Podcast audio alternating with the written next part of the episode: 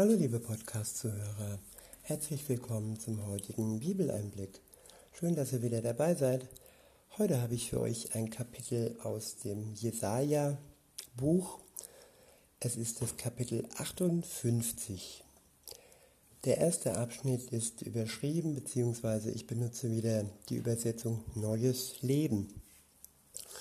Der erste Abschnitt ist überschrieben mit wahrer und falscher Gottesdienst. Ab Vers 1 heißt es, verkünde es aus voller Kehle, laut wie Trompetenklang. Halt dich nicht zurück, verkünde meinem Volk seine bösen Taten und halte Jakob seine Sünden vor. Ja, das sind harte Worte am Anfang dieses äh, Textes, dieses Kapitels, aber die Wahrheit ist manchmal hart und wir begehen oftmals einen Fehler und auch ich, dass wir über all das Sündhafte, das wir um uns herum sehen, schweigen es sozusagen zudecken und es Gott überlassen, dass er es aufdeckt. Es ist richtig, dass wir nicht ähm, als Richter auftreten sollen und dass wir nicht irgendwie den eigenen Balken in uns nicht verstecken sollen und ähm, ja, den, den Holzspan im anderen Auge hervorheben. Das ist das eine. Das andere ist aber, wenn jemand bewusst in Sünde lebt und seine Sünde ihn wirklich bedrückt und ihm, ihm Schaden zufügt und er sich selbst betrügt, dann sollten wir uns von Gott wirklich den richtigen Moment zeigen lassen, um ihm zu sagen, was schief läuft in, in seinem Leben und um ihm auch, äh, wenn er dafür offen ist, ähm, den Weg aufzuzeigen, wie er da rauskommt. Aber heutzutage, was so die Medien und alles ähm, verbreiten, Sünde, das ist eine, eine Sache, die, über die redet man nicht mehr. Die deckt man zu und ähm, ja, es ist aber ein falscher Ansatz. Wir sollten in Liebe miteinander über unser sündhaftes Leben reden. Und dazu gehört Vertrauen. Das kann man nicht immer und nicht mit jedem und nicht zu jeder Zeit tun.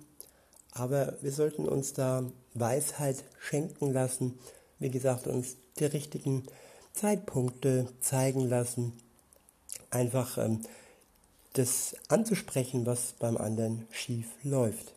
Und natürlich auch bei sich selbst und selber erkennen, was einem in seinem Leben irgendwo daneben gegangen ist und was man falsch gemacht hat und sich von anderen Menschen genauso ins Gewissen reden lassen wie man es bei Freunden, Bekannten, in der Familie tut. Weiter heißt es, Sie befragten mich täglich und wollen, Sie befragen mich täglich und wollen meine Wege kennenlernen. Man könnte es beinahe für, eine, für ein gerechtes Volk halten, das die Wege seines Gottes nicht verlässt. Sie bitten mich um Entscheidungen im Rechtsstreit und wünschen sich, dass Gott sich naht. Sie fragen, wozu fasten wir, wenn du es nicht siehst? Weshalb quälen wir uns, wenn du uns keine Beachtung schenkst? Begreift doch, während ihr fastet, geht ihr euren Geschäften nach und übt Druck auf alle eure Arbeiter aus. Ja, das ist diese Doppeldeutigkeit, diese Scheinheiligkeit, dass Menschen einerseits fromme Dinge tun, fasten in diesem Falle, aber auf der anderen Seite in, sein, in ihrem Leben, äh, hier ist die Rede von Geschäften, also Geschäfte grundsätzlich sind ja nicht falsch, aber ich denke, es geht um, um falsche Geschäfte, um betrügerische Geschäfte. Und es geht vor allem um den zweiten Teil des Satzes. Es geht um den Druck, die, äh, um den Druck, der ausgeübt wird auf die Arbeiter. Das sind Machtspiele, wo Chefs ihre Arbeiter ja quälen und unter Druck setzen. Und wer so zweideutig handelt, der ist bei Gott ja nicht wahrhaftig, der ist nicht geradlinig und dessen Fasten wird von Gott auch nicht wahrgenommen, weil Gott das Herzliche sieht und nicht das scheinheilige Äußerliche. Weiter heißt es, während ihr fastet, zankt und streitet ihr und schlagt mit gottloser Faust zu. Ich wiederhole, während ihr fastet, zankt und streitet ihr und schlagt mit gottloser Faust zu. Jetzt wird es noch deutlicher. Also es geht hier auch um Zank und Streit. Viele haben ja sozusagen sogar Streitsucht in sich. Sie können gar nicht ohne Zank und Streit leben. Und ähm, wer dann noch äh, mit der Faust, mit der gottlosen Faust zuschlägt, ob das verbal ist oder ob es äh, sogar auch tatkräftig ist und man andere verletzt, dann ist es wirklich eindeutig, dass wer dann noch fastet und wer dann noch sonntags in die Kirche geht und äh, seine Kollekte abgibt und dann wieder in den alten brutalen Trott am Montag zurückgeht, ja, den kann Gott nicht ernst nehmen. Den würde ich auch nicht ernst nehmen, wenn er mir einerseits seine Liebe vorheuchelt, aber andererseits auf so eine brutale und gottlose Weise vorgeht. Weiter heißt es, ihr fastet zurzeit nicht so, dass ihr euer, eure Stimme damit im Himmel Gehör schaffen könntet. Ich wiederhole, ihr fastet zurzeit nicht so, dass ihr eurer Stimme damit im Himmel Gehör schaffen könntet. Ja, Gott hört nicht jeden Menschen an. Gott ist nicht ein Sklave der Menschen. Gott hört die an, die in einer Beziehung zu ihm stehen, die ihn äh, anflehen, die ihn bitten und die, die Vertrauen zu ihm haben und die ihr Leben nach ihm ausrichten. Und ja, es geht immer um die Beziehung, so wie in der Welt zwischen Mann und Frau und Freund und Freund. Man braucht Vertrauen, man braucht eine Beziehung. Und ohne dass man eine Beziehung zu dem anderen hat, eine gesunde und gute Beziehung, kann da nichts laufen, um es mal ganz platt auszudrücken. Ja, weiter heißt es, soll das ein Fasten sein, wie ich es liebe? Und soll das bei mir als der Tag gelten, an dem sich ein Mensch selbst erniedrigt? Ihr senkt den Kopf wie ein Grashalm. Dazu kleidet ihr euch in Sack und Asche. Nehmt ihr, nennt, nennt ihr das Fasten?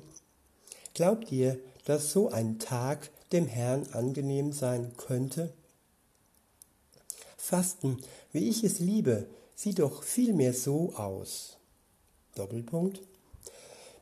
Lasst die zu Unrecht Gefangenen frei und gebt die los, die ihr unterjocht habt.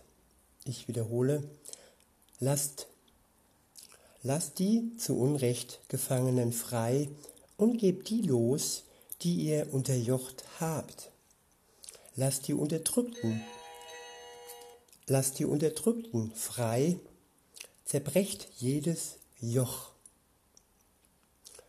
Lasst die Unterdrückten frei, zerbrecht jedes Joch. Ich möchte, dass ihr euer Essen mit den Hungrigen teilt und heimatlose Menschen gastfreundlich aufnehmt. Wenn ihr einen Nackten seht, dann kleidet ihn ein. Verleugnet euer eigenes Fleisch und Blut nicht. Ja, Gott möchte, dass unser Fasten, fast kann man es hier in Gänsefüßchen setzen, ja, in unserem Leben sichtbar wird, dass wir unser Essen mit den Hungrigen teilen, dass wir unsere Kleidung mit den Nackten teilen, dass wir unser Zuhause mit den Heimatlosen teilen. Und das, was wir dann entbehren, dieses Fasten, das ist in Gottes Augen ein, ein wahres und gutes Fasten. Nicht das Absenken des Kopfes und das Kleiden in Staub und Asche, das Theatralische und das Gejammer, aber wirklich nur halbherzig und scheinheilige Gejammer. Weiter heißt es, wenn du so handelst, wird dein Licht aufleuchten wie die Morgenröte. Ich wiederhole, wenn du so handelst, wird dein Licht aufleuchten wie die Morgenröte. Unsere Ausstrahlung, unsere Augen, unser Licht, das hier gemeint ist, wir werden aufstrahlen wie die Morgenröte. Und es wird ein Strahlen sein, das Gott bezweckt, bewirkt und das durch das wahre Fasten entsteht. Weiter heißt es, deine Heilung wird schnell Fortschritte machen. Deine Gerechtigkeit geht dir dann voraus und die Herrlichkeit des Herrn folgt dir nach. Ich wiederhole, deine Heilung wird schnell Fortschritte machen. Deine Gerechtigkeit geht dir dann voraus und die Herrlichkeit des Herrn folgt dir nach. Dann wirst du rufen und der Herr wird antworten. Du wirst um Hilfe schreien und er wird antworten. Hier bin ich. Ja, viele fragen sich, warum antwortet mir Gott nicht? Sie fragen sich in kurzen Momenten und dann gehen sie zurück in ihren Alltag, der ja gottlos aussieht und der andere Menschen unterdrückt, der Streitsucht äh, mit sich bringt und Zank und der Ungerechtigkeit mit sich bringt. Und ja, das ist der Grund, warum Gott nicht antworten kann, weil zwischen uns und Gott die Sünde steht. Und Sünde ja blockiert den Zugang zu Gott. Genauso ist es auch bei den Menschen.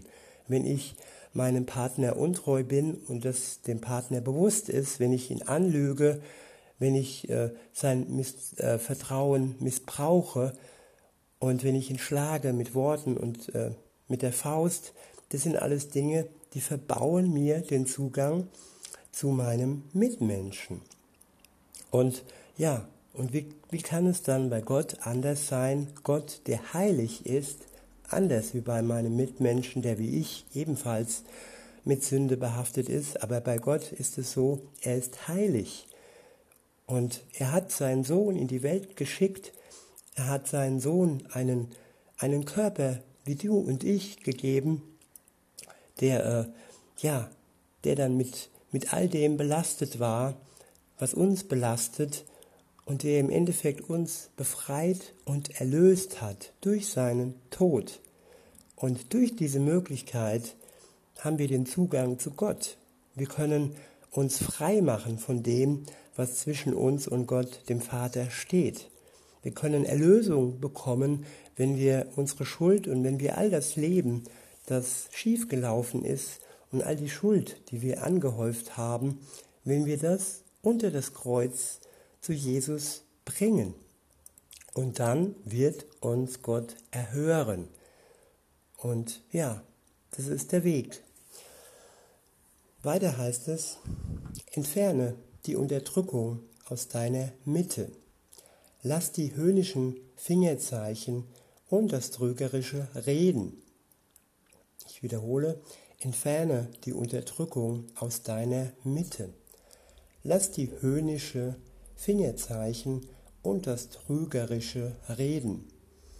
Öffne den Hungrigen dein Herz und hilf dem, der in Not ist.